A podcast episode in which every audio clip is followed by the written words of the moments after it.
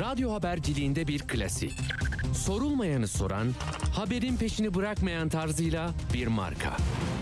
Atilla Güner'le Akşam Postası, gündeme damga vuran konu ve konuklarla hafta içi her akşam 17'de Radyo Sputnik'te. Akşam postasından hepinize iyi akşamlar efendim. 17 Kasım Perşembe akşamı birlikteyiz. Hoş geldiniz. Şimdi hemen girelim konulara. Şunu söyleyeyim öncelikle. Bizim bu e, uçaklarda Erdoğan'ın yanı başındaki gazeteci sınıfındaki arkadaşların soru soramama meselesini e, çok önemsiyoruz. Yani bizim öğrendiğimiz şu ki e, soru sorulamıyorsa, aydınlatılamıyorsa, milletin merak ettiği, vatandaşın merak ettiği bir soruya dönüştürülemiyorsa orada bir e, ortaklaşma ve gel bunu birlikte yürütelim işi oluyor. Öyle olmuyor ama yani biz işte yani diyorum ya hep sadece bilgi vermek ya. Yani ne oldu sorusunu tatil edersen geriye hiçbir şey kalmıyor. Tamam mı? Her şey iyi oluyor diyorsun o zaman. Böyle bir şey. Ama onu yapan kurumsal iletişimler var.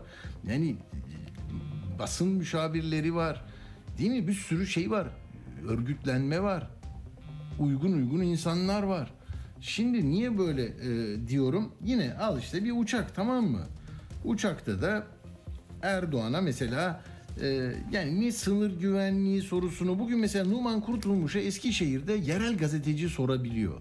Ama bir cumhurbaşkanının uçağına binme şerefine nail olan yetkin, ehil, meslek adamı, turkuaz basın kartı sahibi arkadaşlar soramıyor.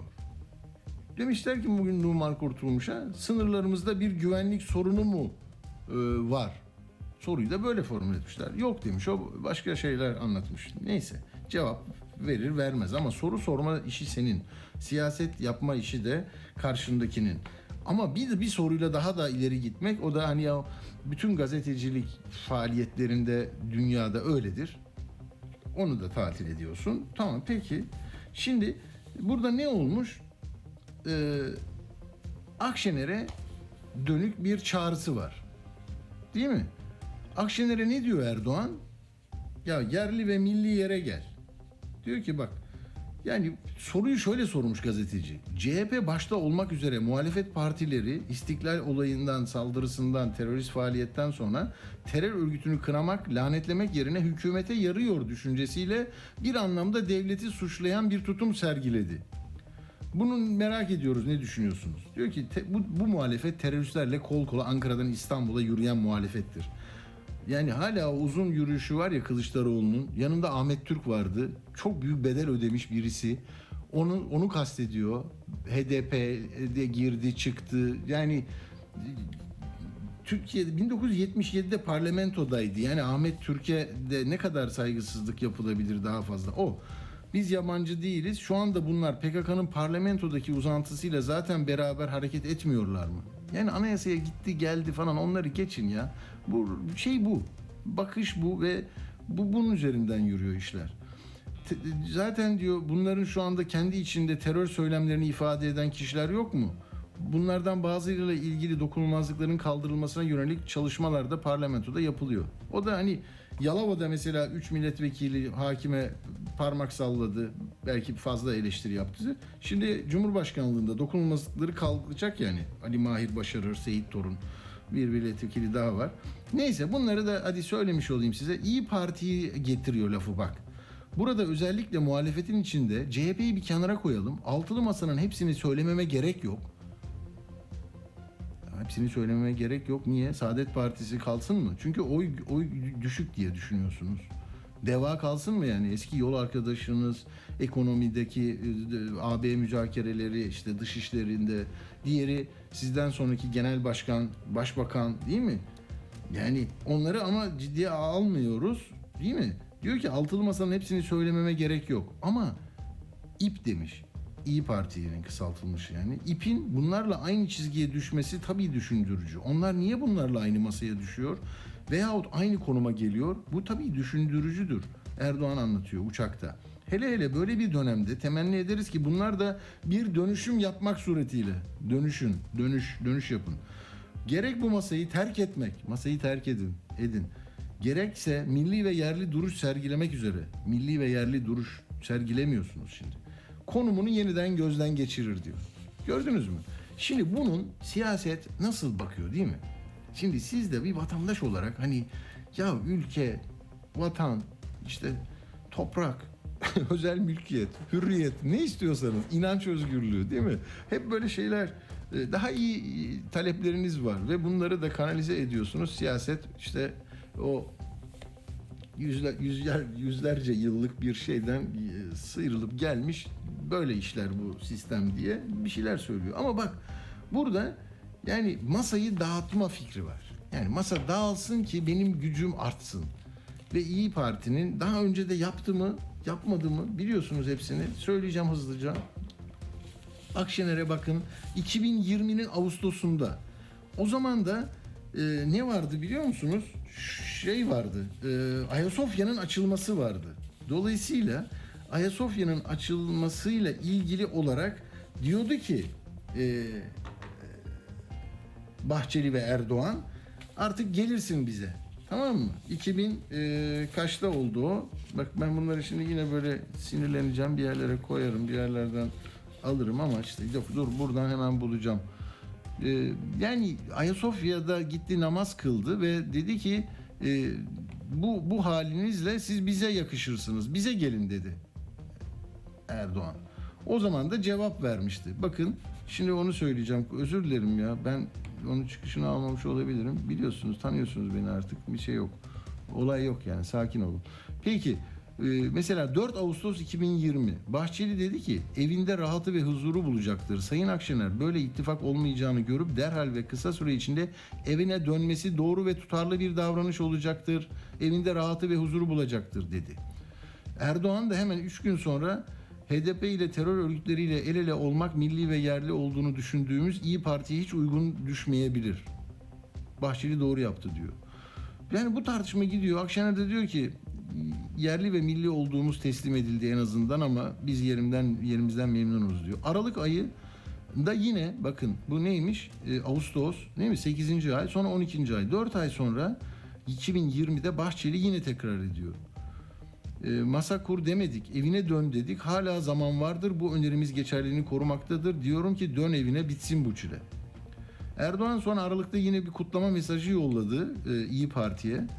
Dedi ki işte 3 yaşınızı tebrik ediyorum. Önce millet, önce memleket inancıyla bu sürece gereken katkıyı sunacağınıza inanıyorum. E, diye böyle bir şey. Ama Akşener de hepsinde demişti ki ben e, bu e, halimden memnunum ortağıyla ilgilensin. Bahçeli e, şey oluyor, e, ilgisi azalınca bizim üzerimize sarıyor demişti. Şimdi Akşener de bu bu Erdoğan'ın uçakta söylediklerine yanıt olarak demiş ki biz 2017'de yapılan ve bugünkü bu ucube sistemi getiren o referandumda çok net, çok açık tavır koyan insanların kurduğu bir siyasi partiyiz. Dolayısıyla çizgisinde hiç kırılma olmayan, dün neyi savunduysak bugün de aynı şekilde aynı şeyi kararlılıkla savunan bir siyasi partiyiz milletimizin geleceğinin heba edildiği, ortaya sürüldüğü bir kumar masasında hiç olmadık. Bundan sonra da olmayacağız. Gördünüz?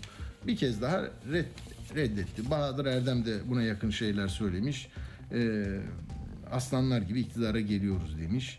Feyzi İş Başaran demiş ki Erdoğan seçimi kaybedeceğini iyice anladı. Çok zorda ne yapacağını şaşırdı. Bu da gösteriyor ki altılı masanın başarısı Erdoğan'ın umudunu yok etmiş.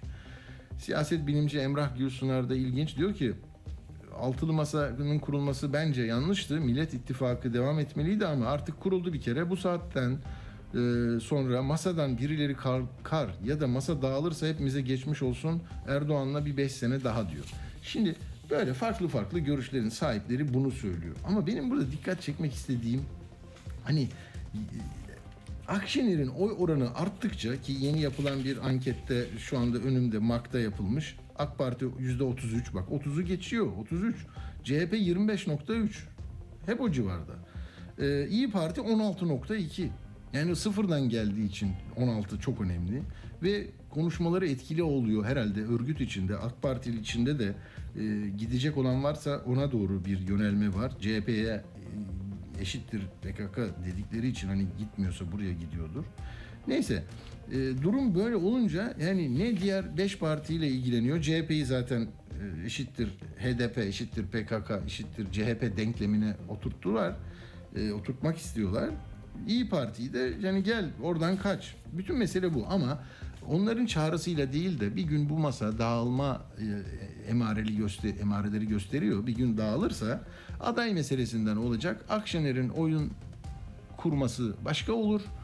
E, Kılıçdaroğlu olmazsa yani İmamoğlu mudur, başka birisi midir, bilmediğimiz birisi mi? Sen yani her şeyi yaptın, biraz e, seni daha mutlu edecek bir yere getiririz. Ombudsman olursun, en büyük sen olursun gibi başka bir adayla seçime girme hikayesi olduğu zaman da hani masa fiilen dağılmış olur ya da bu dirayetli halleriyle devam ederler. Onu göreceğiz.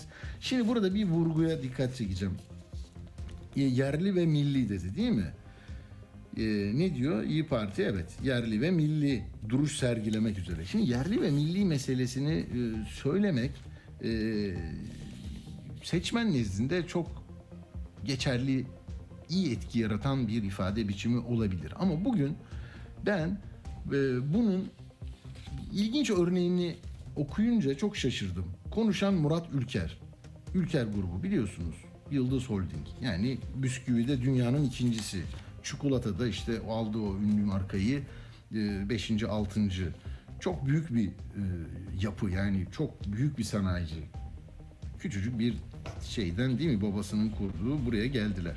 Ya ne diyor biliyor musun? Kola Türka diye bir e, markaları vardı ya e, yerli kola. Onu 2003'te üretmişler. Yani 2002'de seçim oldu. 2003'te Erdoğan geldi.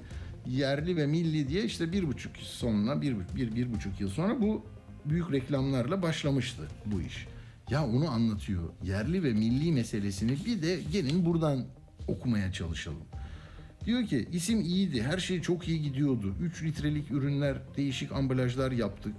Harikaydı, imalat tecrübemiz de vardı. Şekerden başlayarak kola çıkaran fabrika yaptık.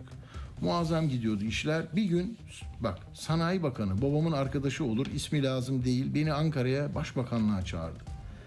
Ali Coşkun o. Ali Coşkun yaşıyor. Yani o tarihte 6 yıl, 5 yıl e, Sanayi ve Teknoloji Bakanlığı yapmıştı. Çağırıyor. Diyor ki bak yerli ve milli iktidarın bakanı ne diyor? Murat. Murat Ülker'e. Murat cebimde bir mektup var. Seni ABD Büyükelçisi şikayet ediyor. Bu nedenle sana küçük bir ceza vereceğiz. Kim? Kim şikayet ediyor? ABD Büyükelçisi. E ceza ver peki. Çok utandım tabii Murat Bey diyor ki çok utandım. Türkiye Cumhuriyeti Türkiye Cumhuriyeti'nin başbakanlığı sen de bakansın. Ne demek ABD Büyükelçisi seni şikayet ediyor dedim. Bak demiş. Böyle bir şey olabilir mi? Memlekette kanunlar var dedim. Ama kimse dinlemedi. 35 trilyonluk ceza yedik. Artık bizi ne kadar büyük görüyorlarsa 35 trilyonluk ceza verdiler. Devletin karışacağı işe niye giriyorsun denilebilir ama devletin kola işine karışacağı kimin aklına gelir diyor bak. Bugün bugün konuşuyor bunu. İstanbul Gençlik Platformu kanalında yayında konuşuyor. Yani bunun etkileri olacağını bilmiyor mu? Mutlaka. Yani şimdi düşünebiliyor musunuz ya? Mahkemeye verdim diyor ben de devleti. 7 yılın sonunda ceza iptal edildi. Ama diyor ben diyor artık bir daha bir iş yapar mıyım diyor. Japonlara sattım onu diyor.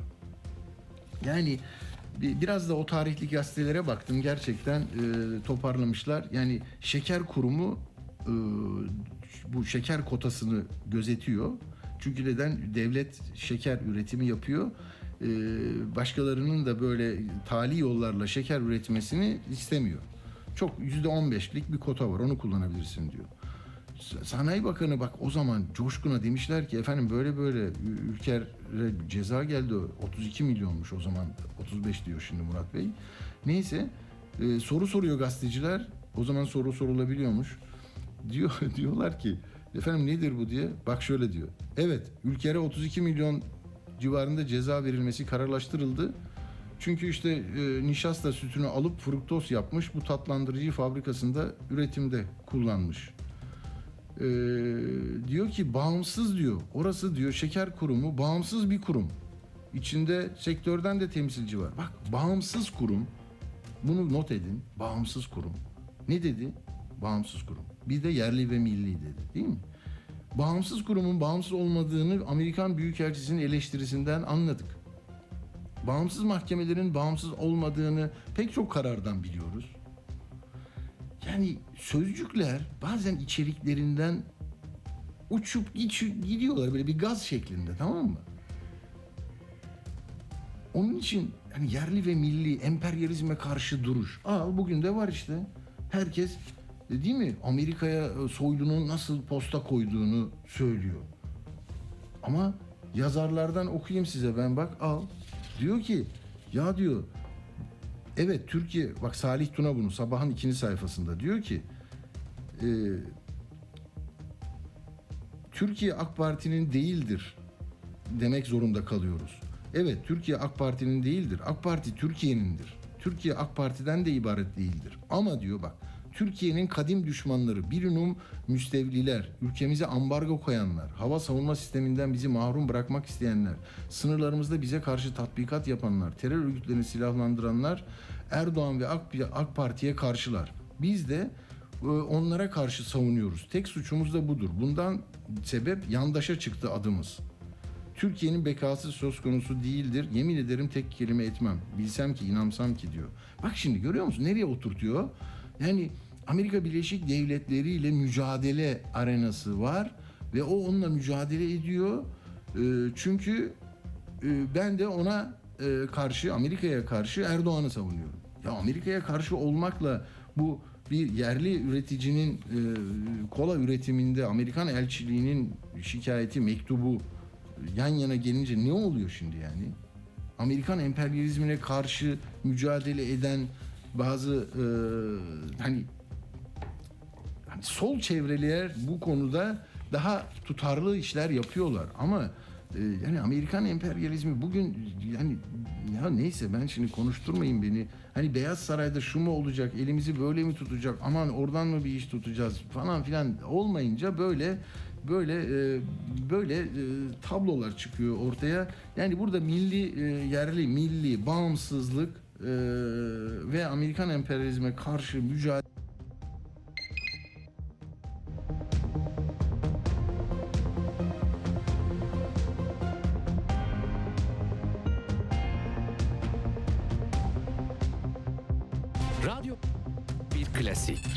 Sorulmayanı soran, haberin peşini bırakmayan tarzıyla bir marka. Atilla Güner'le Akşam Postası, gündeme damga vuran konu ve konuklarla hafta içi her akşam 17'de Radyo Sputnik'te. bu toplumun böylesine bu özelliği taşır hale gelmesi yani kuşkucu, hmm. yarınlara güvensiz, siyasete güvensiz, hukuka güvensiz hale gelmesinde bu 20 yıllık iktidarın çok önemli bir katkısı oldu kuşkusuz. Kamuda performans sistemiyle dayalı çalışan herhangi bir doktorlar dışında herhangi bir bölüm yok. Bir hakime ya da bir... E, tapu müdürü mesela ne kadar çok tapu işlemi yaparsa. Bunu, bunu demiyorsunuz.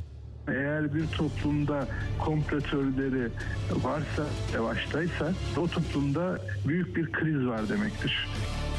Atilla Güner'le Akşam Postası hafta içi her gün saat 17'de tekrarıyla 22.30'da Radyo Sputnik'te. Ben düşmüşüm.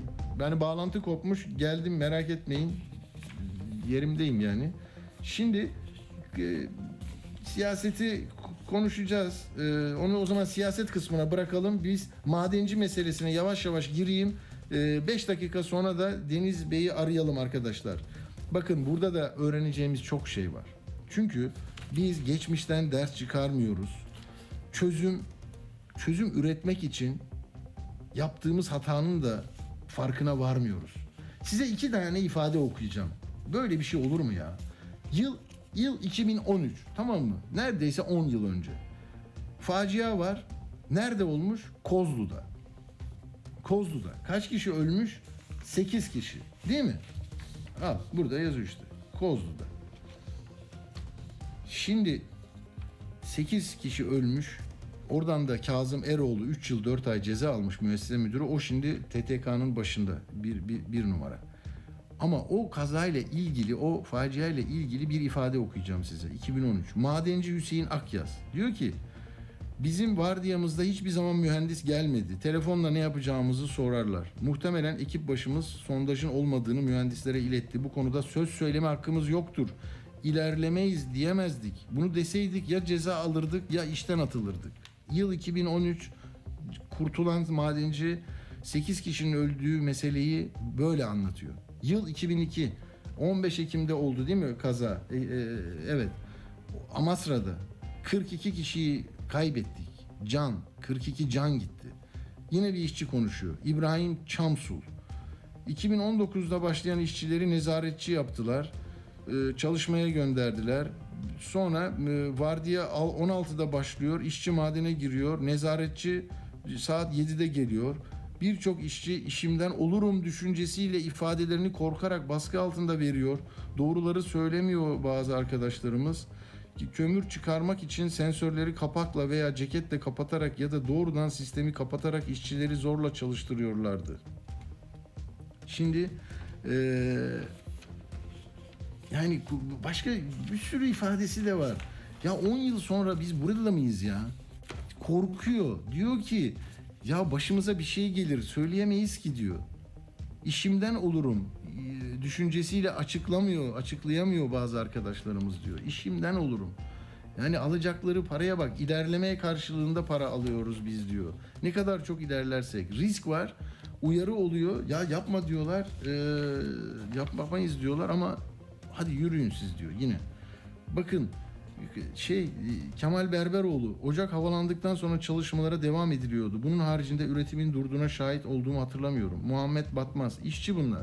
Madene girdikten sonra bir ilk girdiğimiz yoldan giriş çıkış yapma imkanımız var. Benim bildiğim acil çıkış yok diyor. Bak Aydın Gündoğdu ne diyor? Yaşam odası yapılması gündeme geldi. Aa, 301 kişi kaybedilince Soma'da diyor. Ama diyor baktılar ki maliyet yüksek sonrasından vazgeçildi. Bir tek maske istasyonları var. Orada yedek maskeler var diyor. Havalandırma yetersiz diyor.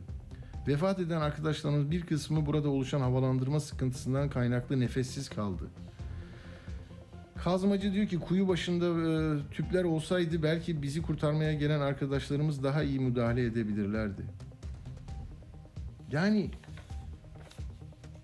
nasıl nasıl bir şey bu? Bir de ses var. Şimdi bir de meclis Taner Yıldız o zamanki kaza olmuş, 301 kişi ölmüş. O zamanki bakanı koymuşlar meselelere hakim olsun diye. Şimdi orada bir komisyon var. Komisyonda da bir ses var değil mi? Minik bir ses var. Ee, o olay olay günü daha erken saatte kaydedilen bir seste de iki dakikalık ses e, yok gerek yok bana. Orada ben söyleyeyim onu. Şey diyor. e, Ben diyor e, pervane lazım tamam mı? Pervanenin tamiri lazım. Kelepçe gelmesi lazım. Konuşuyor karşılıklı. Diyor ki ama diyor ben gece vardiyasında geleceğim diyor. Yani yapmayacağım diyor. Ya burada sevk ve idare kim yani? Biz gazetecilikte de kim hani bir muhabir bir şey yapmadığı zaman gitmiyorum dediği zaman yani kim yönetiyor burayı derdi değil mi bizim eski şefler? Yapacaksın ya da eksik iş kalır mı? Yani ben gece gelirim denir mi ya orada insanlar eğer öyleyse bilmiyorum. Hani bunlar savunma amaçlı getirmiş oraya. Şimdiki TTK'nın genel müdür yardımcısı da işte bak o gelseydi olurdu demeye mi getiriyor anlamadım. Ama sen Sayıştay raporlarında yazıyor zaten. Bağlayabildik mi ya, ya, beyefendi? Hadi ama geç kaldık. Deniz Yavuz Yılmaz. Peki e, Zonguldak milletvekili biliyorsunuz Deniz Yavuz Yılmaz bu meselede çok hakim. Bir de komisyonda da bu araştırmada da araştırma komisyonunda da e, kendisi bulunuyor. Ondan öğreneceğiz. Yani şunu demek istiyorum. Ee,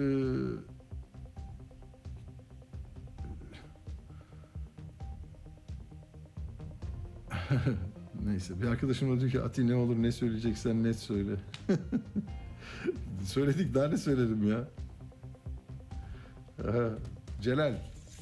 Sevgili Celal. Peki şimdi bağlantımızı sağladık mı arkadaşlar? Evet Deniz Bey merhabalar. Deniz Yavuz Yılmaz hattımızda. Sayın Vekil hoş geldiniz. Merhabalar, iyi yayınlar diliyorum. Çok teşekkürler. Ben zamandan kazanmak için bu madencilerin ifadelerinden hareketle 10 yıl öncesine gittim. Orada da benzer bu maden emekçileri biz işimizden oluruz, söylüyoruz eksiklikleri ama dinlemiyorlardı diyor. 10 yıl sonra aynı şeyler yine ona yakın şeyleri gördüm.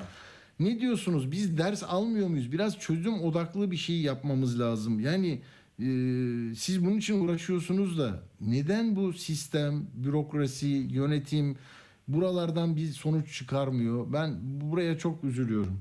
Evet, çünkü Türkiye'de AK Parti o kadar yaygın bir liyakatsizlik hastalığı yarattı ki e, kuralsız bir toplum, standartları olmayan e, kurumlar, yönetim biçimleri e, Türkiye'nin her yanını sardı. E, tabii Türkiye Taş Kömürü Kurumu da bundan nasibini aldı. Dün e, 9 saat süren bir araştırma komisyonu toplantısı yaptık. Toplantının başından e, sonuna kadar AK Partili yetkililer ve AK Parti'nin siyasi baskısının e, ağır şekilde hissedildiği e, kurumların e, yetkilileri bizim soru cevaplarımız karşısında adeta saklambaç oynamaya çalıştılar. Yani bilgileri, verileri gizlemeye çalıştılar. E, ağırlıklı Hmm. olarak da kendilerinin e, anladığımız kadarıyla kafalarında bir senaryo var. O senaryoyu, e, o senaryoya doğru araştırma komisyonunu e, sürüklemeye çalışıyorlar. Tabii e, Ya, normal- Ben çok özür dilerim o Deniz Bey. Şimdi Anayasa Mahkemesi'ne giden olaylar var ya hani diyor ki nasıl kamu görevlisi yargılanmaz? Nasıl bunları kaçırırsınız yargıdan? Ee, yani bir sürü de- dert olmuş mesele var. Yıllar sonra o TTK yöneticileri yargılanmaya başlandı. Herkes kendi şehrinden talimatla ifade verdi. Yani bir e, yargılanmayız, sorumluluk almayız. e, Burada da bizim hatamız yok gibi bir sonuç çıkıyor. Öyle değil mi? Tabii yani şöyle e, bilirkişi onun raporu var. Raporda e, suç isnat edilen eksikler var, tedbirsizlikler var. Tamam. Şimdi ben onlara göre söyleyeyim. AK Parti'ye göre e, Amasra Maden Ocağı'nın havalandırmasında bir sorun yok. Metan Hı. drenajında da sorun yok. Kömür tozuyla mücadelede de sorun yok. Denetlemelerde de sorun yok. E, eksik işçi sayısı da yok. Teknik personel sayısında Evet. eksiklik de yok. İş eğitimleri de verilmiş. Acil durumlara yönelik tatbikatlar da yapılmış. Yani neredeyse AK Partili yetkililer, e, milletvekilleri yani diyecekler ki bize bir süre sonra siz hayal gördünüz. Burada bir patlama da olmadı diyecekler. Şimdi Hı. onların ana senaryosu bu toplantıda aslında e, Enerji ve Tabii Kaynaklar Bakan Yardımcısı ağzından kaçırdı. Ve dedi ki biz dedi da e, patlatma üzerinde duruyoruz dedi. Yani barutçunun yaptığı patlatma üzerinde duruyoruz dedi. Yani şunu söylüyor. E, devlet demiryollarında tren kazası olur. Makinist hayatını kaybettiyse bütün suç makiniste. Evet. Uçak kazası olduysa pilot hayatını kaybettiyse bütün suç pilota. Tam bir AK Parti bakış açısıyla madende bir patlama olduysa barutçu hayatını kaybettiyse bütün suç barutçuya doğru şu anda gidiyor. Hmm. Hem barutçu hem de olayın kaçınılmazlığı üzerine bir senaryo inşa etmeye çalışıyorlar ama buna biz engel oluyoruz, şöyle engel oluyoruz. Biz çoklu senaryolar üzerinde çalışıyoruz. Ben de elektrik mühendisiyim. Yani mühendislik tekniği burada daha bilimsel ve doğa kanunlarıyla daha mantıklı bir etkileşim içinde senaryo çalışması e, yapmamızı da sağlıyor. E, dolayısıyla burada e, biz bizim yaptığımız soru cevaplar, çapraz sorular ve asimetrik e, sorularla birlikte 9 saat sürünce toplantı tabii e, yani 9 saat boyunca e, bir boks ringinde boks yapıldığını düşünün. İster istemez karşı taraf yorulup gardını indiriyor. İndirdiği Hmm, zaman hmm. gerçeği ortaya çıkarmak için zaman kazanıyorsunuz. O nedenle biz çok sabırlı, sakin, e, adeta bir maratona çıkar gibi araştırma komisyonuna çıkıyoruz.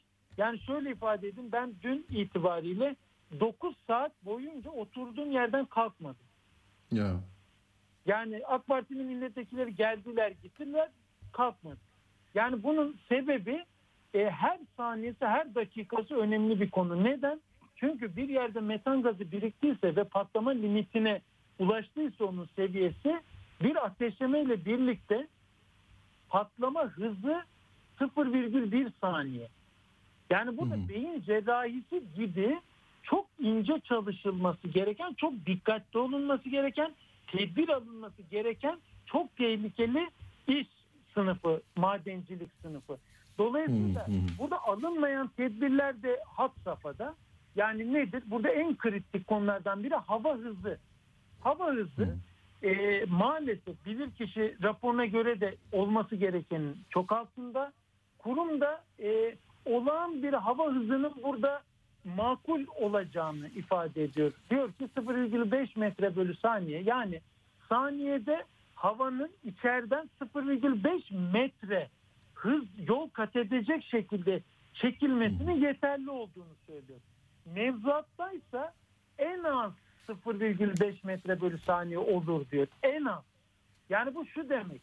Patlama öncesindeki verilere bakıldığında patlama olmadan 3 gün önceki sürenin içindeki veriler, bir haftanın içindeki veriler, bir ayın içindeki verilere bakıldığında bu patlamanın olduğu ama maden ocağının bu kısmında e, anormal derecede olağan dışı şekilde metan gazı yükselmesi olduğu defalarca kez yüzde bir buçuğu, yüzde ikiyi bunun geçtiği ve hatta alt patlama limiti olan yüzde dört buçuk beş seviyesine geldiği görülüyor.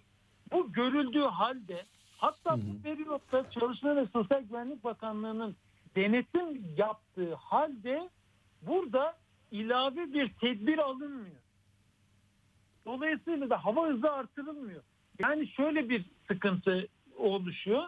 Metan gazı sensörü arından yani çalışma yapılan yerden yani bu patlatmanın da çalışma ön hazırlığı olarak yapıldığı yerden 60-70 metre mesafe uzakta.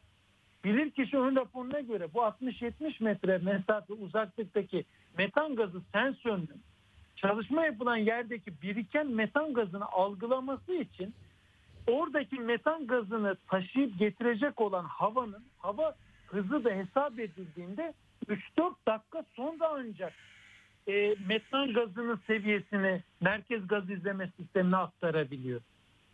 Dolayısıyla Peki, bunlar zaten bilir kişilerin, teknik insanların bu- bulacağı şeyler değil mi bunlar? Yani e, şöyle, dolayısıyla bu komisyonda da bu- bunun öne çıkması lazım. Siz mesela Taner Yıldız'la ba- bakıyorum bazen böyle bir şeyi orta, ortaya çıkarmak istiyorsunuz ama e, şey oluyor. Yani değil mi? Şöyle şöyle bir durum. Şimdi Taner Yıldız tabii mühendis. Ee, ben de mühendisim. Tabii. Dolayısıyla biz bir mühendislik e, tekniği olarak bir satranç tahtasının iki tarafında duruyoruz aslında. Hı hı. Tabii o benim hangi soruyu yaklaşık olarak yani iki saat toplantıda üç saat sonra aldığım yanıta göre nereye taşıyabileceğimden endişe ettiği için Hı hı e, aslında tam e, ver, e, kurum yetkililerinin verdiği yanıtlar başta tam bir şey ifade ediyor gibi görünmese de bizim e, kuru, oluşturmaya çalıştığımız puzzle'ın bir parçası. Onu Hmm. bildiği için e, orada bir direnci var.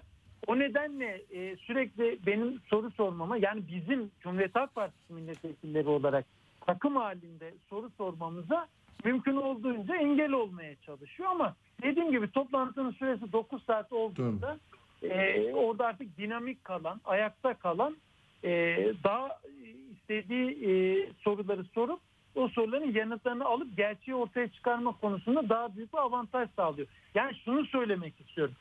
Bir merkez gaz izleme sisteminde e, 1,69 olarak metan gazının seviyesi tespit edildiğinde aslında metan gazı sensörü çalışılan yerden uzakta olduğu için gerçekte çalışılan yerdeki metanın oranı patlama limitini aşmış vaziyette.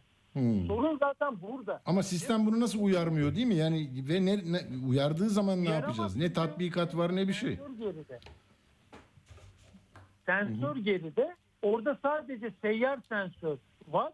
Onun da akıbeti belli değil. Çünkü 2000 derece o patlamanın 2000 derecelik bir ısısı var. O seviyeye kadar ulaşıyor. Onun altında o seyyar sensörden şu anda hani maden ocağında yangın devam ediyor o kısımda. O yangın dursa bile girildiğinde oradan bir bilgi almak çok da mümkün olmayacak gibi görünüyor. Yani buradaki en önemli çözüm hava hızının oradaki metan gazı seviyesinin yüksekliği o Hı hı. 3 gün, bir hafta, bir aylık periyotta yüksek olduğu tespit edildiğinde müdahale edip hava hızını artırmaları gerekiyor. O hava Hmm. hızını iki katını artırmış olsalardı şu anda biz bir patlamayı konuşmuyor Ya. olacaktık. Peki o gece Ama vardiyasında geliyorum diyor ya.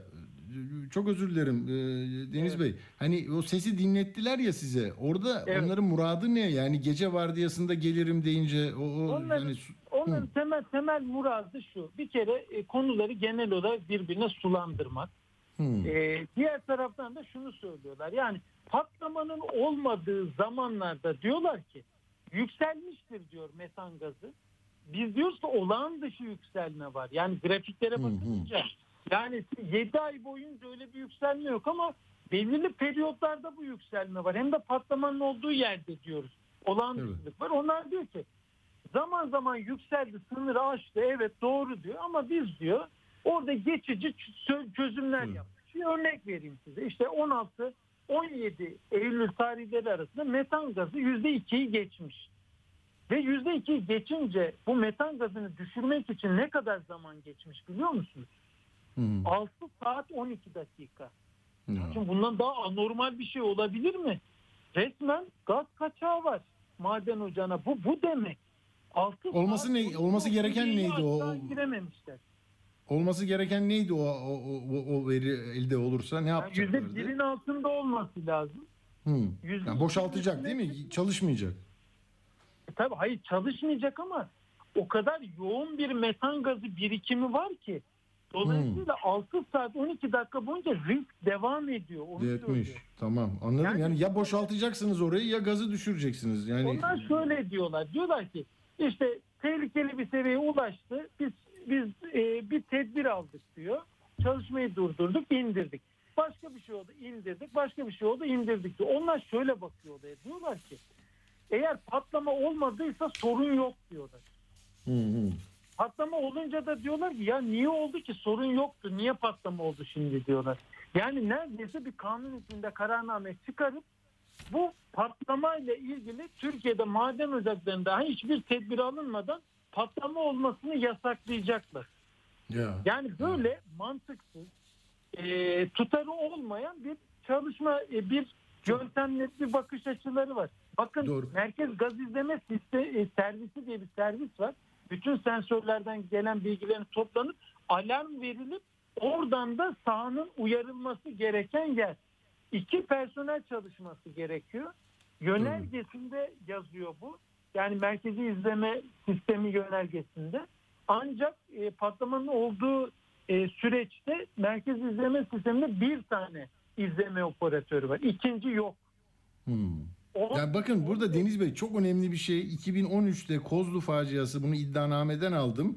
Bu 8 işçinin öldüğü olayla ilgili. Ee, burada konuşan madenci Hüseyin Akyaz çok çarpıcı bir şey söylüyor. Diyor ki gaz izleme merkezinden gaz yükseldi diye orayı boşaltın diye telefon gelmişti. Ancak o arada yanımıza tekniker Zafer geldi.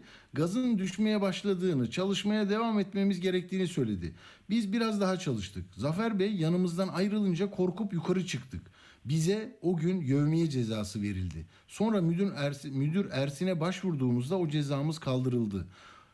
Düşünebiliyor musunuz? Yani sizin dediğiniz olaya benzemiyor mu bu? Ya dur gaz Yani- var ama yani düşüyor. Burada, burada şu var bakın e, 5-11 Kasım e, pardon 5-11 Ekim tarihleri arasında yani patlamadan 3 gün önceye kadar yapılan Çalışma ve Sosyal Güvenlik Bakanlığı denetiminde bu merkez gaz izleme servisinin e, odasında ne bulmuşlar biliyor musunuz? Evet. Televizyon. Ne demek? Televizyon izliyorlar. Ha oraya bakmıyorlar, televizyon izliyorlar. Televizyon izliyorlar yani televizyon odası yapılmış. Yani Hmm. düşünün ki bir metan gazı birikip de ateşleyiciyle birlikte patlama hızının 0,1 saniye oldu. Patladığında saniyede 800 metre ilerleyen yani o derece tedbirlerin alınması gereken eğer risk artıyorsa daha ilave ilave tedbirler alınması Kesin. gereken bir yerde dakikalar, saniyeler bu kadar önemliyken televizyon izliyorlar. Ya, Ya, yani otobanda bir şoförün değil mi bir direksiyonlu Evet. kullananın televizyon seyretmesi gibi bir şey. Tabii ay- aynen aynen öyle.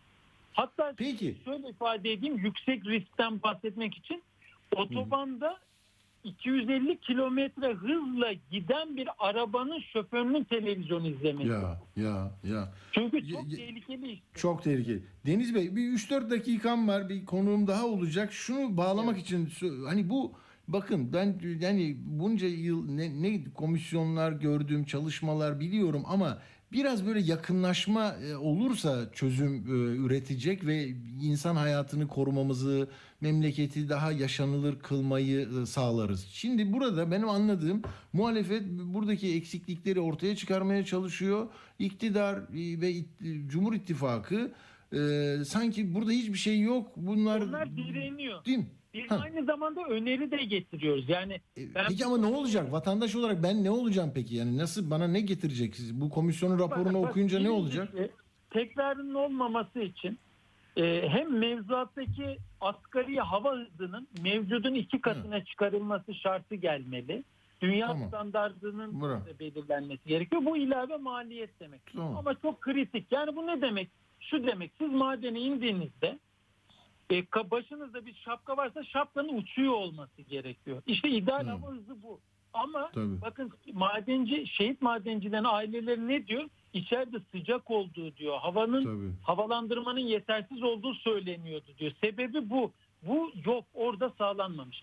Bir mevzuatta bu değişiklik olacak. Kesin. İki, Sonra denetlemeleri hakikaten ahlaklı denetleme yapacağız ya. Laf olsun Tabii diye bakın değil değil mi? Önce önce iş disiplini sağlanacak. Önce yeterli sayıda işçinin Tabii. olması gerekiyor. Yeterli sayıda teknik personelin olması gerekiyor. Burada liyakatsiz atamaların olmaması gerekiyor. Torpilin girmemesi gerekiyor. AK Partili milletvekilleriyle birileri hemşehri aynı köyden diye onlara daha konforlu görevler Ya. vermemek gerekiyor. Konforlu görev gibi görünen denetim görevleri işte yapılmadığında bu kazaların önü açılıyor zaten. Doğru. Aynı Bakın ama yani seçimlerden sonra bir değişiklik olursa bu konuların takipçisi olacağız. Siz de e, hani Tabii. çok başarılı bir e, milletvekilliği yapıyorsunuz. E, Bunların gerçekleşmesi için hakikaten kamuoyunu e, harekete geçirmek lazım. Çok teşekkür ediyorum. Deniz Ben Yavuz Yılmaz, ediyorum. Cumhuriyet Halk Partisi milletvekili. Çok sağ olun. Teşekkür ediyorum. Çözüm önerileri daha fazla. Onları bir başka zaman Konuşuruz. ümit ediyorum. Mutlaka. Konuşabiliriz. İyi yayınlar diliyorum. Çok teşekkür ederim katıldığınız için. Sağ olun. Evet gerçekten e, arı gibi çalışan ve meseleleri yani nereden nereye gidiyor? Sayıştay'ın mesela 2014'teki bu seçim öncesi nasıl İller Bankası'ndaki paraları e, seçimi kazanmak adına e, kamuya e, ya da bir siyasi partinin iktidardaki partinin kazanması için nasıl harcadığını da geçenlerde yine Deniz Bey çıkarmıştı. Ona vakit kalmadı. Şimdi hemen siyasetten gideceğiz. Altan Sancar'ı arkadaşlarım hemen bağlıyorlar. Altan Sancar'ın bugün Diken'de de çarpıcı bir haberi vardı.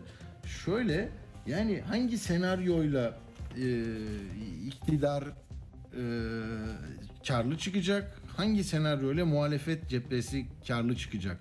Yani Altan Sancar'ın e, bu 5 senaryosu aslında kulislerde konuşulan belki e, partiler asıl bu meseleyi yakıcı bir şekilde ele alanların da e, simülasyon yaptıkları böyle ya böyle olursa diye e, belki uykularının kaçtığı senaryoları de, gazeteci e, şeyiyle kıvraklığıyla kaleme almış.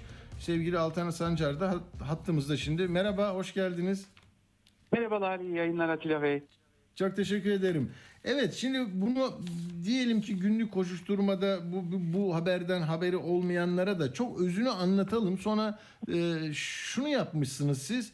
Bir bir bir şık var ki e, altılı masa sonra ittifak halinde Millet İttifakı ise her neyse bunlar bir şekilde kazanabiliyorlar. Diğer senaryolarda hep e, Erdoğan'ın ya da işte Cumhur Cumhur İttifakı'nın kazançlı çıkacağı şeyler ortaya e, çıkıyor. Onu biraz özetlesek yeter.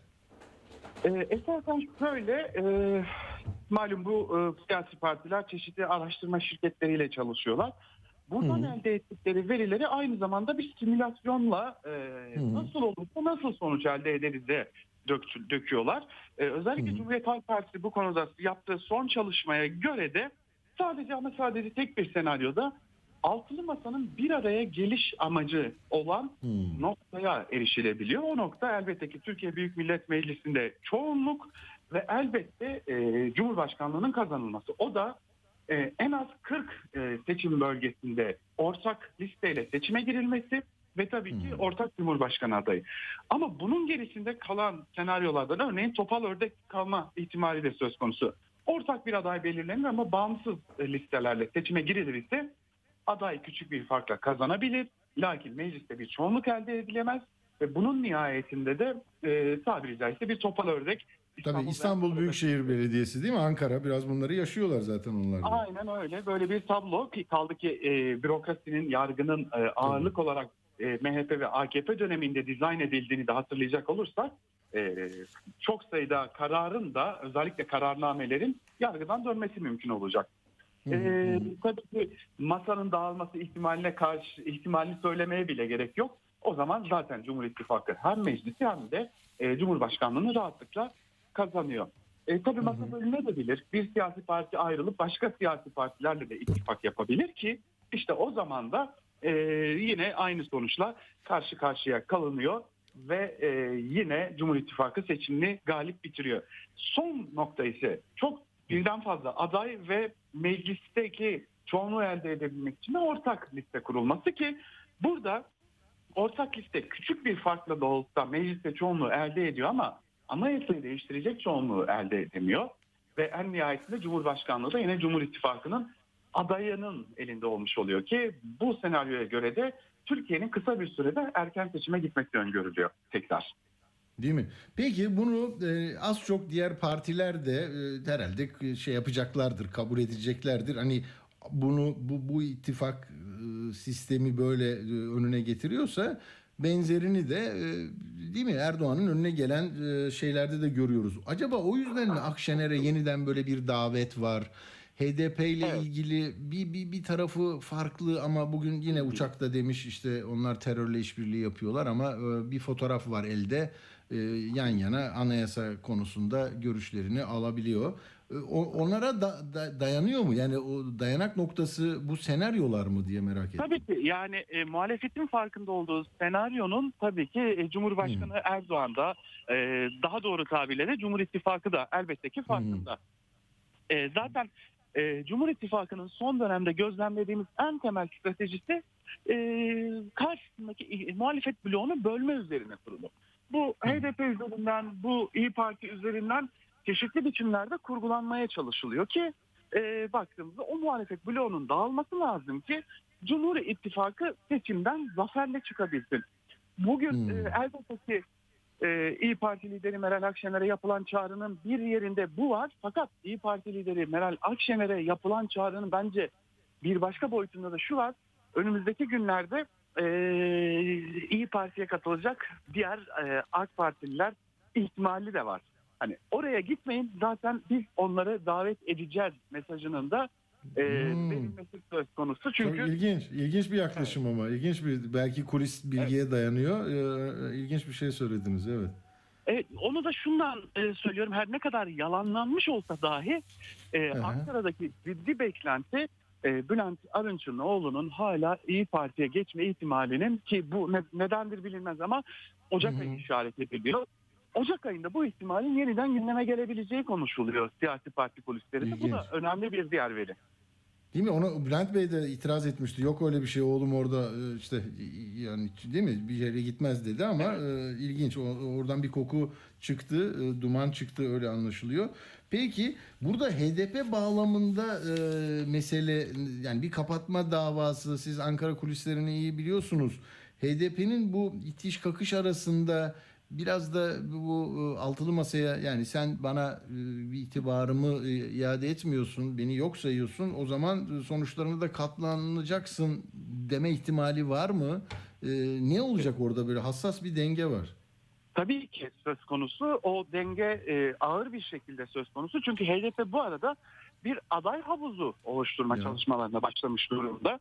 E, çünkü e, HDP'nin kongresini hatırlayalım. HDP kongresini yaptığında e, muhalefete açık ve net bir çağrı yapmış ve artık arka kapıdan benimle görüşmeyin. Eğer bir görüşmeniz Hmm, olacaksa, benden bir Tabii. talebiniz, bir beklentiniz olacaksa bunu e, anayasal e, düzlemde kurulmuş bir siyasi parti olarak benimle açıktan yapın diye bir çağrı söz konusu olmuştu. Tabii bu çağrı e, şu an itibariyle muhalefet kanadında karşılık bulmamış durumda. E, ve HDP de bu noktadaki rahatsızlığını dile getiriyor ve e, bu noktada çalışmalarına başlıyor. Ama son kertede henüz HDP'nin e, Millet İttifakı'nın ya da Altılı Masa'nın e, adayının kim olacağı sorusunun da cevaplanmasını beklediğini belirtmekte fayda var. Çünkü henüz aday net değil. Desteklenebilecek profilde bir aday olacaktı HDP açısından bunu söylüyorum. Desteklenebilecek profilde bir aday olacaksa ben HDP'nin yine aday çıkarmama ihtimalinin olduğunu düşünüyorum. Tabii ki bu yine HDP'nin geçtiğimiz yıl açıkladığı ilkeler çerçevesinde görüşmelerin de olması e, durumuyla da ilintili olacak. E, tabii ki bu birinci senaryoda az önce bahsettiğimiz Millet İttifakı'nın zaferle çıkacağı ya da altılı masanın zaferle çıkacağı senaryoda HDP'nin konumu, HDP seçmeninin konumu da önemli bir diğer faktör elbette. Bunu e, masa e, aslında göz ardı etmiyor. Lakin şu aşamada e, e, kendi işlerinde bir netlik sağlamadıkları için de tabii ki e, dışarıya da bunu net bir biçimde yansıtamıyorlar elbette. Hı hı. Burada e, peki e, yani ekonomik e, meselelerle ilgili Erdoğan'ın attığı adımların bazı anketlerde olumlu sonuçlar verdiğini hani TOKİ'dir diğer bazı işte EYT lafları çıktı. O, yani orada iktidar ne konuşuluyor Ankara'da? Buradan bir şey e, başarı elde ediyor ve bunun bir- yeniden bir özgüven var mı yoksa hala çok riskli mi e, değerlendiriyor iktidar kanadı? Ee, özellikle iktidar kanadının son dönemde kendine olan güveni yerine gelmiş durumda. En azından iktidar güveni açısından böyle. Özellikle son dönemde atılan adımların e, kendilerine büyük bir sıkıntı sağladığı düşüncesine sahipler. Ve e, bir de e, muhalefetin rehavete kapıldığı iddiasını taşıyorlar ve bu rehavete kapılma havasının da olumsuz sonuçlar, sonuçlar doğuracağını özellikle belirtiyorlar görüşmelerimizde. Doğru. Bundan sonraki sorum da o olacaktı zaten. Bazen bakıyorum böyle dost cepheden de çok eleştiriliyor ee, şey e, muhalefetin altılı masanın hareketsizliği ve heyecan noksanlığı. Ee, O da o da bir vaka değil mi ama o da konuşuluyor mu bilmiyorum. Tabii ki yani bu da bir eleştiri konusu elbette muhalefet açısından. E, yani altılı masadaki partilerin temsilcilerine sorduğumuzda bunu şöyle anlatıyorlar bize. Bizim mutfağımızda pişen yemek çok, henüz servise başlamadık diyorlar. E, Hmm. Bunu şuna dayandırıyorlar. Ondan fazla komisyonun çalıştığını belirtip bu komisyonların yüzlerce sayfalık raporlar hazırladıklarını, bu raporları sadeleştirip bir de genel başkanlara ilettiklerini ve genel başkanların bunları inceledikten sonra kamuoyuna açıklanır hale getirilmesi için tekrar kendilerine gönderdiklerini belirtiyorlar. Ve Hmm. e, iddia o ki Ocak ayından itibaren zaten 28 Kasım'da anayasa maddeleri ve gerekçeleri açıklanacak. E, biz muhtemelen yeni yıla ya girmeden ya da girdikten çok çok kısa bir süre sonra e, seçim beyannamesini Hmm. göreceğiz. E, programlarını göreceğiz. Ekonomi, göç, özellikle ekonomi ve göç hassas iki nokta. Çünkü e, her partinin farklı görüşleri var. Ekonomi konusunda özellikle. Bu noktalarda uzlaşılma, sağla, uzlaşı sağlanmaya çalışılıyor. Tabii bir de bu e, bilimleri kimlerin yönetici, yöneteceği de çok çok önemli. E, hem CHP'de hem İyi Parti'de hem DEVA'da baktığımızda özellikle çok çok iyi yönet, e, ekonomik kadrolar var. E, bunların nasıl paylaştırılacağı da çok çok önemli bir şey. Esasen e, şunu göz ardı etmemek gerektiğini söylüyorlar. Ortada seçimlerden önce kurulan bir koalisyon hükümeti var. Türkiye hep seçimlerden sonraki tabloyla kurulan bir koalisyona alıştı. Fakat şimdi seçimlerden önce kurulacak ve seçimlerden hemen bir gün sonra da çalışmalarına başlayacak bir koalisyon kuruluyor. Ee, bu nedenle bazen farklı fikirler ortaya çıkıyor diye de bir tezi var muhalefetin. Anladım. Peki e, çok iyi bir tur yapmış olduk. E, gazeteci Diken'de yazıyor e, Altan Sancar. Çok teşekkür ediyorum katıldığınız için. Ben çok çok teşekkür ederim. İyi yayınlar dilerim. Çok sağ olun. Sağ olun, sağ olun. Evet, belki Özgür Özel'in Halk TV'de e, şeye söyledi bunu. E, soyadı Çelik, biz Murat Çelik'in eşi. Bakın o Özgür Özel'in bandını verir misiniz? Onun süresi e, bir verir misiniz? Özgür Özel bakın ne diyor? Önümüzde neler olacak diyor. Önümüzdeki seçime giderken, seçimin öncesinde, sırasında ve sonrasında sizin umudunuzu kıracak, moralinizi bozacak, altılı masayı birbirine düşürecek. Ya da partiyi kendi içinde tartıştıracak, partileri kendi içinde tartıştıracak. Bir takım hamleler, dezenformasyonlar, bir takım manipülasyonlar, her türlü şeye hazır olun anons ediyorum türbülans olacak. Ama biz hep birlikte bu uçaktan sağ salim ineceğiz. Demokrasiye de Cumhuriyet'in ikinci yüzyılına da birlikte kavuşacağız. Herkes bundan sonra yaşanacak her şeyi biz bunun anonsunu duymuştuk diye düşünsün. Tedbirsiz olmasın. Kemerini taksın. Hepimiz doğrusunu yapacağız. Ama çok manipülasyon, çok dezenformasyon, çok iftira, çok hakaret, çok nifak olacak. Evet böyle sanki şey cenge gider gibi seçime gidiyoruz. Hadi metafor enteresan olmuş. Gerçekten şey yapacağız. Ee, Bir uyarı olacak. Uyarıdan sonra da kemerleri bağlayacağız. İşte bu uçakta işte kemer bağlanan yerde Erdoğan'ın söylediği lafta e, belki bunu söylüyor.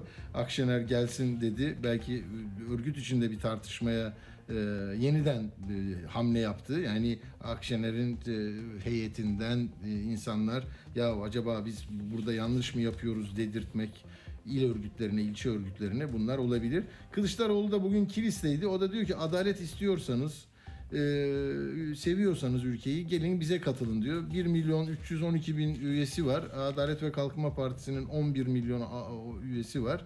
Yani e, onda bir ama işte gelin bize katılın diyor. Yani sırf üye olarak demek istemiyorum tabii ki. E, iş, iş herkesin işi olsun diyorsanız CHP'ye katılacaksınız diyor. E, bunu bir üyelik olarak mı söylüyor yoksa oy vermek de yeterli mi? Siz değerlendirin. Şimdilik e, böyle saat 18'den itibaren yeniden yeni konularla devam edeceğiz.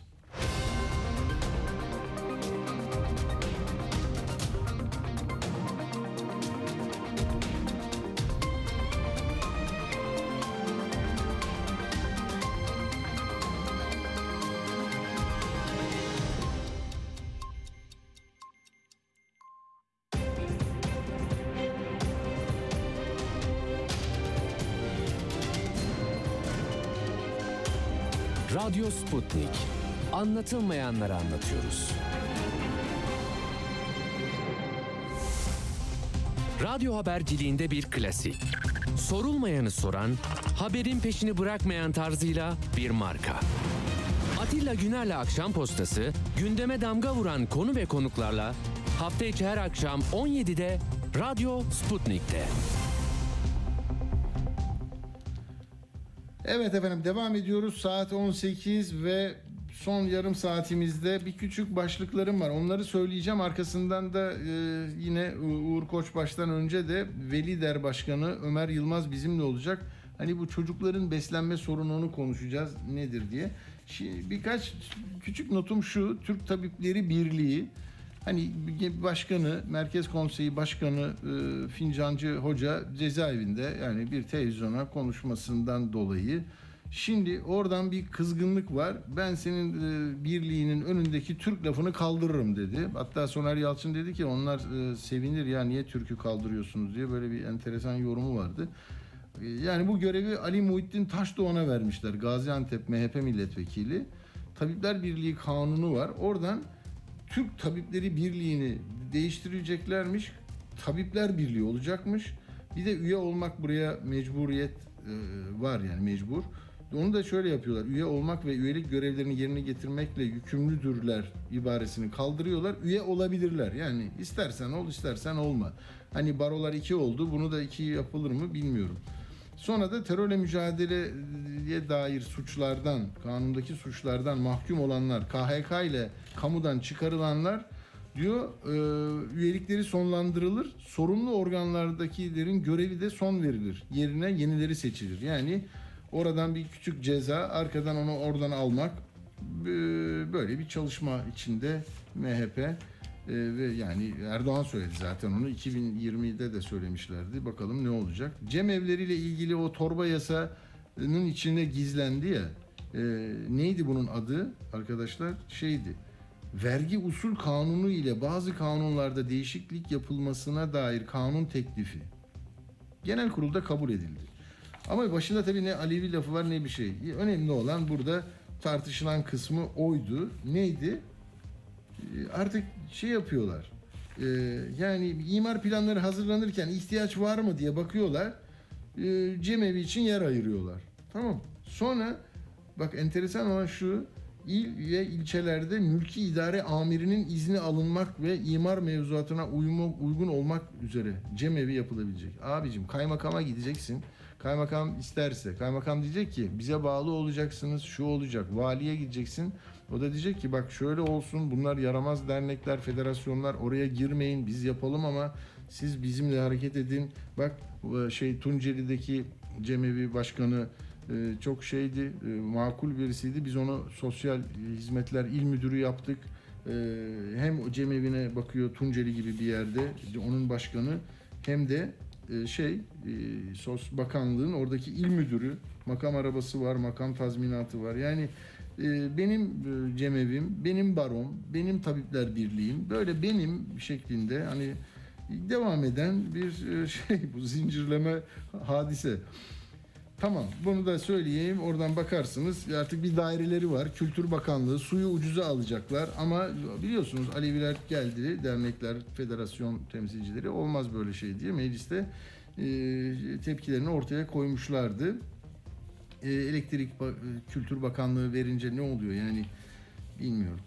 Şimdi e, bir de ne diyecektim size? Ha CHP'ye Bengi Başar Hoca katılmış. Hani bize de çok konuk olurdu bu pandemi süreçlerinde. O ilginç geldi bana. E, siyaset hem hekimlik yanı sıra siyaset yapma imkanım da olacak diyor. Onu da e, söyleyeyim. Bir de bu e, TODEX'te paranız var mı bilmiyorum. Çarpıldıysanız Faruk Fatih Özer'i Arnavutluk buraya iade edecekmiş. Gelmek üzere. Yani oradan alırsınız. Bir de uyarılara dikkat edin arkadaşlar. Burada yine ya- yangın yapıyorlar. Yok işte sarı kod geliyor. Darmadağın olacaksınız. 39 kentte e, hakikaten e, özellikle Marmara'da da var ama doğuda da kar başlıyor. Demek ki geç geldi e, diyordunuz. Geliyor. Bir de bombacıyı söyleyeyim. Bomba meselesini, terör e, eylemini Orada da e, işte hepsi adliyedeydi. Ne oldu sonuç bilmiyorum. E, 49 kişiyi götürdüler. E, ifade veriyorlar. Bu e, Elbeşir bombayı bırakan kadın YPG ile tanışmam 2017 yılında Münbiç'te oldu diyor. E, YPG üyesi olduğunu öğrendiğim Ahmet'le diyor. Erkek er- bir erkekle tanıştım, sevgili oldum. Cerablus'a gitti, ben de gittim. Örgüt içinde e, beni çekmeye çalıştı, teklif etti. Bir süre sonra Ahmet'i kaybettim ama örgütle ilişkim kesilmedi diye bir ajans DEHA'da böyle geçmiş. Bilmiyorum bunda ne olduğunu öğreneceğiz. Konuğumuz e, hazır mı? E, Ömer Yılmaz'la konuşacağız. Neden? Arkadaşlar Veli Der Başkanı Ömer Bey ama yani belki farkındasınız meclise kadar geldi bu tartışmalar okulda çocuklara ne ne beslenme çantası hazırlanırdı eskiden. Karınca kararınca bir şeyler konurdu da. E şimdi yüzde 85 resmi ama gayri resmi belki yüzde 180 denilen enflasyonist ortamda anneler babalar çocuklarını okutmak için e, zaten her şeyi göze alıyorlar. Kendilerinden arttırıyorlar. Yemiyorlar, içmiyorlar ama bu beslenme meselesi hassas. Ne o? e, Nasıl bir e, taleple ortaya çıktılar onu öğreneceğiz. Ömer Yılmaz, Veli Der Başkanı. Merhaba, hoş geldiniz. Merhabalar, iyi yayınlar diliyorum. Teşekkürler. Bize bir 5 dakikada anlatır mısınız ne olur? Ben önemsedim bunu ama süreyi ayarlayamadım. Ee, yani çocukların böyle bir ciddi sıkıntısı var mı? Size ulaşıyor Evet. mu? Ee, ne Evet, talep evet. ediyorsunuz? Kim buna duyarlı davranıyor? Ee, şimdi e, biliyorsunuz bir pandemi süreci yaşandı. Tabii pandemi Evet. süreci öncesinde de bir beslenme sorunu vardı ama pandemiyle beraber derinleşen yoksulluk ve bunun sonucu olarak, komplikasyon olarak da çocukların özellikle okullara e, işte e, beslenmesini e, daha doğrusu iyi nitelikli bir beslenme olmadığını gördük. Bu konuda e, çeşitli e, vakalar da oluştu. Dolayısıyla yaklaşık bir, bir buçuk yıl önceydi işte bu yoksulluğun derinleşmesi ve işte e, a- açlık sınır altında e, maaş e, alan velilerin çocuklara özellikle okullara e, geldiğinde e, özellikle ortaokul ve lise öğrencileri e, okullarda yeteri kadar beslenemediğini gördük. Ee, Eskiden nasıl oluyordu? Şimdi neyi kaybettik mesela? Öyle bir karşılaştırma yapabiliyor musunuz? Yani Tabii, tabii. Fiyatlar Şöyle- nedeni. Hı. Fiyatlar işte kantindeki fiyatların artışı çok yüksek oldu. Çocuklar e, biliyorsunuz okullarda yemekhaneler olmadığı için kantinlerden besleniyorlar. Haliyle ka- kantinlerdeki fiyat artışı çok yüksek oranda olunca şu anda işte tost ücreti yaklaşık 12, 15, 20 liralara kadar çıkmış durumda. Bir su ücreti 3,5, 4, 5, 6 liralara kadar çıkmış durumda. Dolayısıyla Evden getirme evden getirme modeli nasıl? Orada da sorun mu var? Yani evde hazırlansa E, şimdi e, nispeten ilkokul ve ortaokulun bir kısmı evden beslenme çantası yapıp yolla e, getirilebiliyor ama özellikle ortaokulun o bir kısmı ve liselerde bu beslenme türü yok. E, Yok. Çocuklar eğer evden bir ekmek e, veya ekmek arası bir şey getirdiyse şanslı ama bu birçoğu getiremiyor.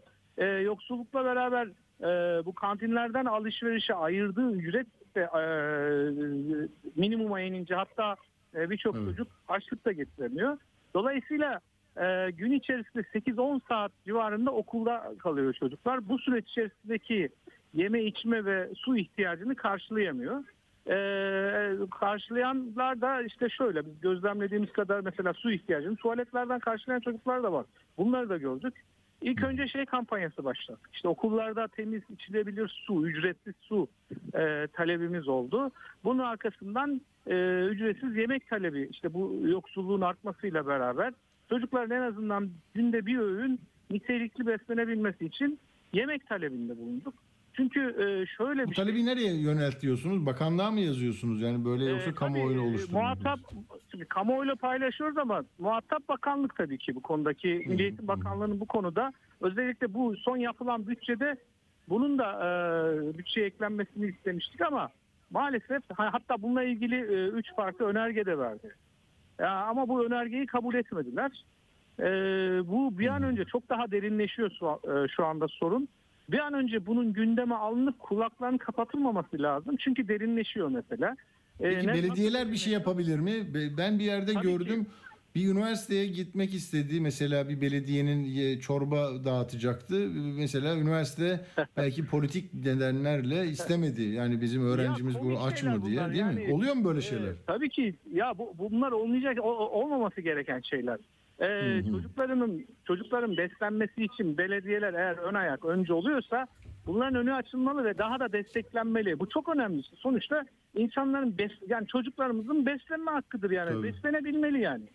E, Ama tabii şöyle- yani memlekette her şey düzgün deyince e, tabii bu, bu- bunu söylediğinizde kı- kızıyorlar ve olmaz diyorlar. Ben bunun televizyonlarda şey yok. görüyorum. Çocuklar sıradan insana bak bir şey unutmayayım söyleyeceğim. E, mesela otogara gitmişti bir televizyon muhabiri. Herkese soruyor. Tatil de oldu bir hafta. Gidebiliyor musunuz? Ne dedi kadın? 61 yaşında hiç unutmuyorum. Dedi ki vallahi ben dedi bu çocukları işte Tekirdağ'a götüreceğim. Param yok dedi. Şeyden e, komşu verdi dedi. Biletimi aldım dedi. Yani bazen de böyle çok insanın suratına tokat gibi çarpan gerçekler oluyor. E, yani buna bir formül üretirsek Türkiye yoksul ve çok e, batık bir ülke görünümü e, var diye bir sonuç çıkmaz bundan. Çocuğuna sahip çıkan bir anlayış olur diye düşünüyorum. Ya biz zaten ülkenin e, şu anda öyle bir konumu olmaması için hani bu çocuklara sahip çıkması için e, bu mücadeleyi veriyoruz. Yani eğer bir yanlış, bir eksik, bir e, çocuklarla ilgili bir sorun varsa bunu görmemezlikten gelmek yerine mutlaka soruna kulak verip çözüm yolu aramaları gerekiyor. Biz bundan yanayız. Yoksa hani bu şu bugünkü iktidara da iyi gelecektir.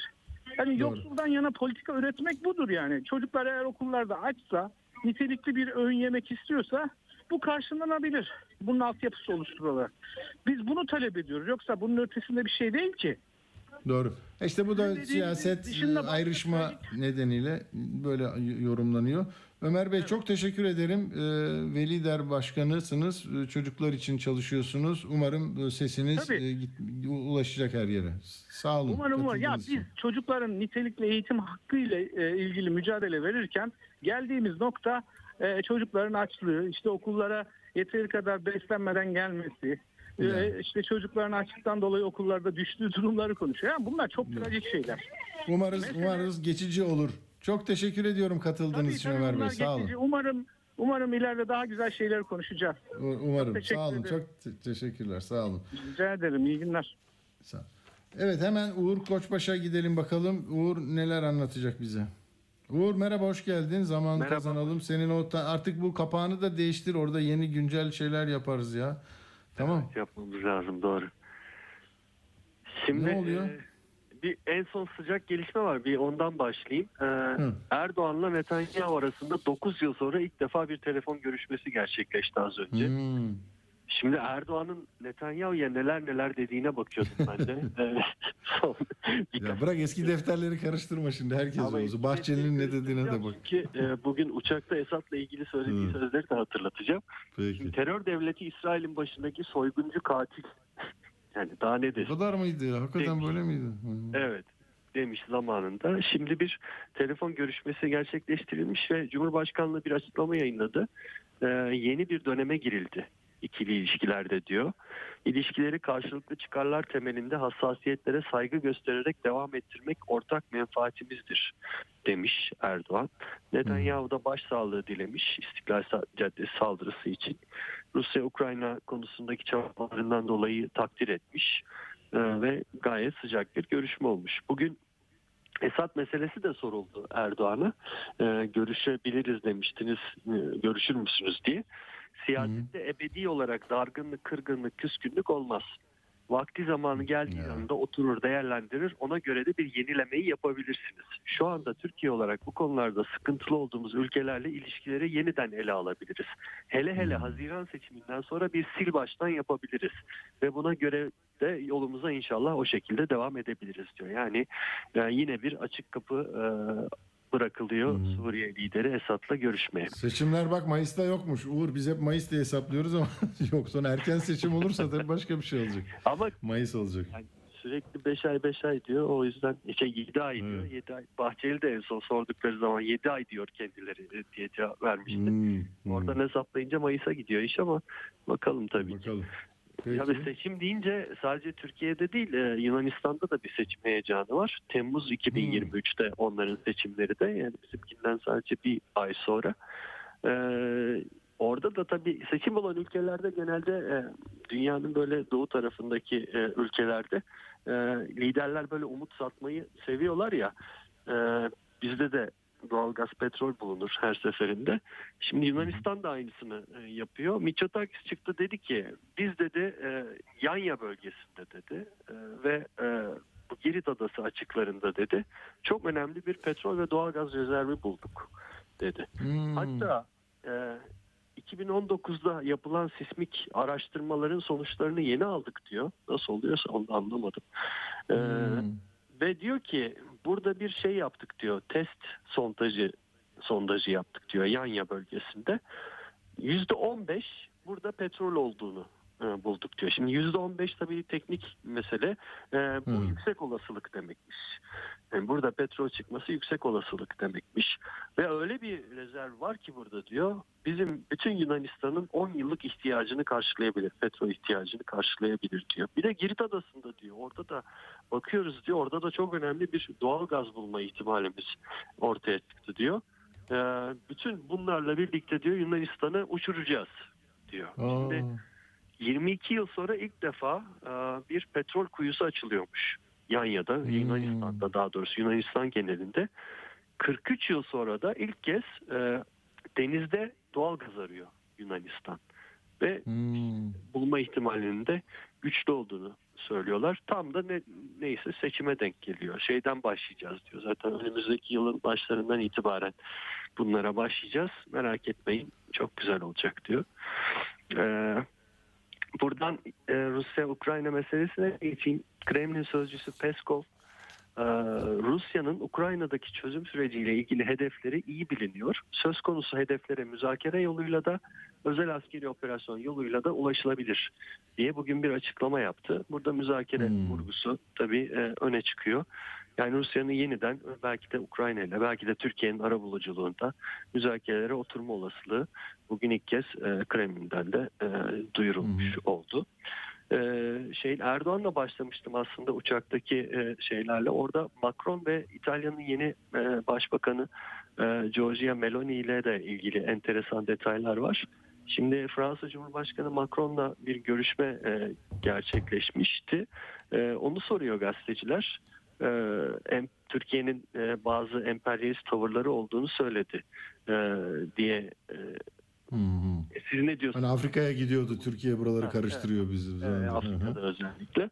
Ee, Erdoğan da diyor ki ben de ona dedim ki diyor e, Emanuel bazı yerlerde bana sataşıyorsun. Daha önce de konuştuk. Sen dedin ki hanımlar gayet iyi anlaşıyor ama biz anlaşamıyoruz. Yok yok anlaşıyoruz. Bugün burada gayet güzel görüşmelerimiz oldu. Bundan sonra da bu böyle devam etsin. Herhangi bir sıkıntıya fırsat vermeyelim dedim diye anlatıyor. Hmm. İlk ismiyle de hitap ettiğini Sataşma orada- bana diyor yani. özellikle vurgulamış oluyor. Ama oraya şey yok. Bir gece ansızın gelirim o tarafa doğru de- değil değil mi? O yani Yunanistan'a doğru gide- giden bir laf. Tabii Evet. Fransa. İta- İtalya'da da e, yine bir Özel Şendir gazeteci soruyor. E, aşırı sağdan geliyor İtalya Başbakanı diyor. Burada tabii Berlusconi de e, koalisyon ortaklarından biri.